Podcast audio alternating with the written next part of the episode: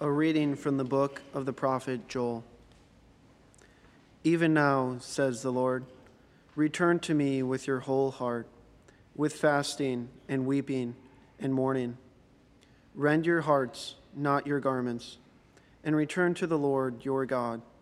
For gracious and merciful is he, slow to anger, rich in kindness, relenting in punishment. Perhaps he will again relent and leave behind him a blessing, offerings and libations for the Lord your God.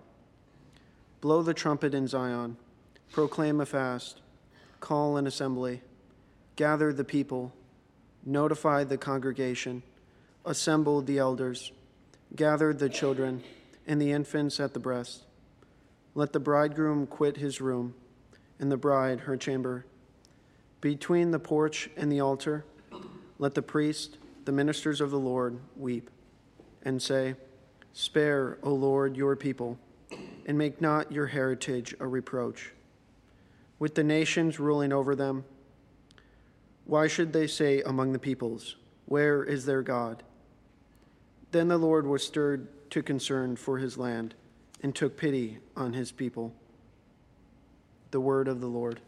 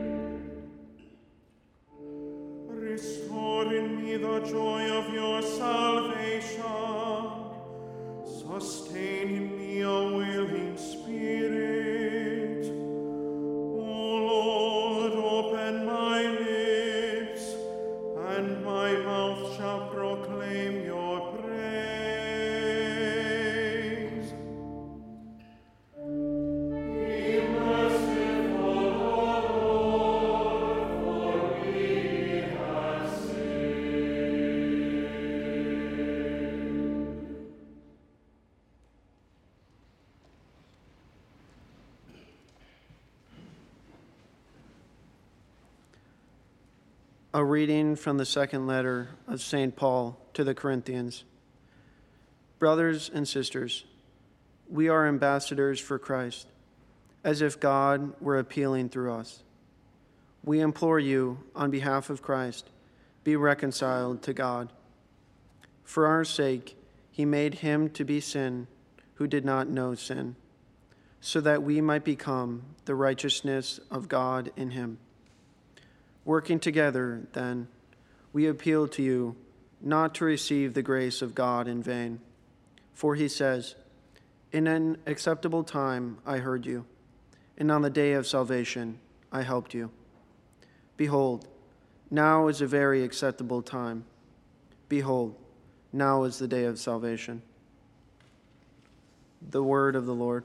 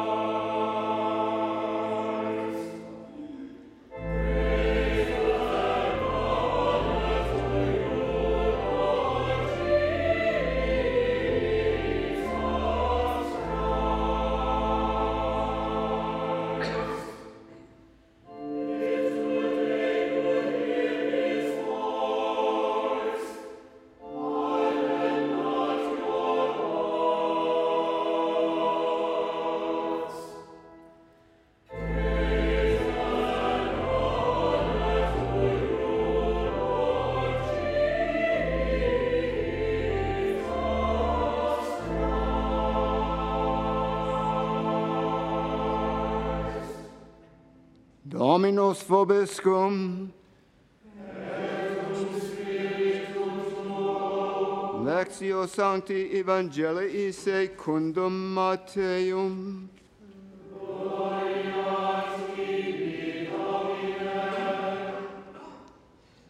Jesus said to his disciples, "Take care not to perform righteous deeds in order that people may see them. Otherwise, you will have no recompense from your heavenly Father. When you give alms, do not blow a trumpet before you, as the hypocrites do in the synagogues and in the streets, to win the praise of others. Amen, I say to you, they have received their reward. But when you give alms, do not let your left hand know what your right is doing, so that your almsgiving may be secret. And your Father, who sees in secret, will repay you. When you pray, do not be like the hypocrites who love to stand and pray in the synagogue and on street corners, so that others may see them. Amen, I say to you, they have received their reward. But when you pray, go to your inner room, close the door, and pray to your Father in secret. And your Father, who sees in secret, will repay you. When you fast, do not look gloomy like the hypocrites. They neglect their appearance so that they may appear to others to be fasting. Amen, I say to you, they have received their reward.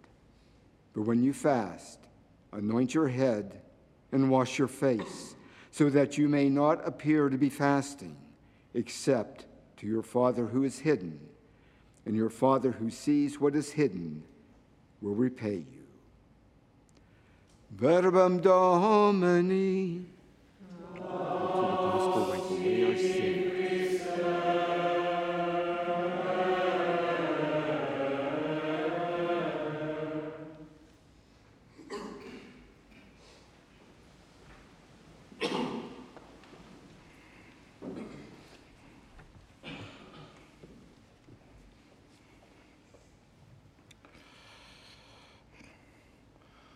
Blessed Ash Wednesday to you all, and may the Lord grant you a holy Lent.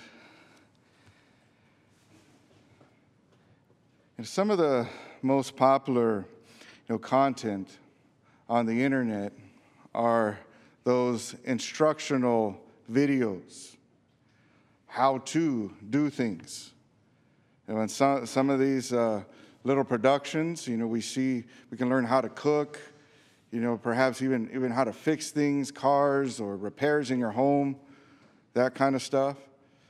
Now, all sorts of things we can learn.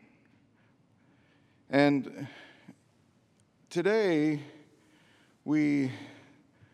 as we approach this holy season here in the gospel, Jesus speaks about how we should give alms, how we should pray, and how we should fast. And in this Lenten season, this is what the church has called us to do, as God himself has called us to do, is pray, fast, and almsgiving. But what we learn here in this passage and throughout the Gospels is that Jesus shows us how to do it. First, he gives the instruction with his words. And then as we see throughout Matthew, Mark, Luke, and John, we see him living these words. And so this should be an inspiration for us all. Because Lent is a time, opportunity where we die to the self, meaning that where we put to death those things that separate us from God, those weaknesses, those habitual sins, vices, faults, things like that. We die to those things so that we may rise with the Lord and rise with him in his resurrected glory. So here in this gospel passage, Jesus, who speaks to us about doing good deeds, about praying and fasting, he's telling us right away that we should not do this for any purpose besides God himself. And often, when we begin these seasons of Lent, we may have the wrong motives. And that's what was happening during the time of Jesus by those who were religious or not so religious, is that they would do these acts of piety or charity only to be seen or with the motivation of receiving some kind of payment, or reward. And the reward, though, is Jesus himself, is God himself. That's the reward we all should be after. See, this is what Lent is bringing us to. We do our prayer, almsgiving, and fasting so that we could put away the things that separate us from him. We're, of course, acknowledging our sins, and, we have some self-knowledge, and with the help of God, we can overcome these things. But the reward is God. It's not so much that a motivation to show off, a motivation to seem more pious than others, or to have the appearance of being so holy. The motivation should be all God. That it's this 40 days where I am growing closer in my union with him, where I am strengthening my relationship, and best of all, where I'm growing in love for him and love for others, because this is his command here. And again, Jesus, as we see throughout his life, his years, his early years, his public life. Jesus would have fasted. The first time we see him fasting is that, here he is going into, led by the Spirit. He fasts for 40 days. He's tempted by the devil then. And then that's it. And we hardly hear about him fasting. Fasting was part of the rituals and part of some of the feast of the Jewish religion. And so he would have engaged in that even during his public life. Then, we see Jesus who prays. And many times when you look at the scriptures, Jesus, of course, he's always in communion with the Father. He loves him so much. He says, everything I have comes from the Father. I'm here to do the will of the Father. And then we see of him going to pray in secret, going off to the hills, going here and there. That's what he calls us to do, to pray in secret, to have quiet times of prayer.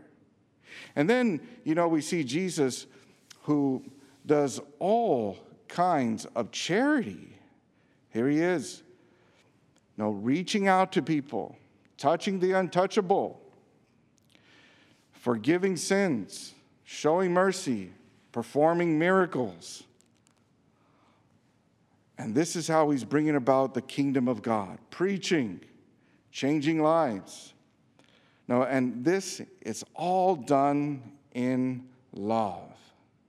So as we go forward in these 40 days, 40 nights of prayer and fasting and almsgiving, remember that the true reward is Jesus himself. And we do this for him and for him alone. And as we go forward in these holy practices, think about Jesus doing them. Think about Jesus who, would go and pray with the Father. Think about him doing his miracles, his acts of charity. Think about him fasting. Being with God the Father. Then here is this union, this bond with him being strengthened. And so like St. Paul tells us that, in this life, there are eternal rewards, temporal rewards. And, sometimes God gives us these things, these blessings, to enjoy them. But it doesn't end there. He says that he doesn't pursue, St. Paul says that he doesn't pursue what is perishable, but what is imperishable, what is eternal, and that is his relationship with Jesus the Lord. And so let this be our motivation, our drive, is to be in union with Jesus. God bless you all.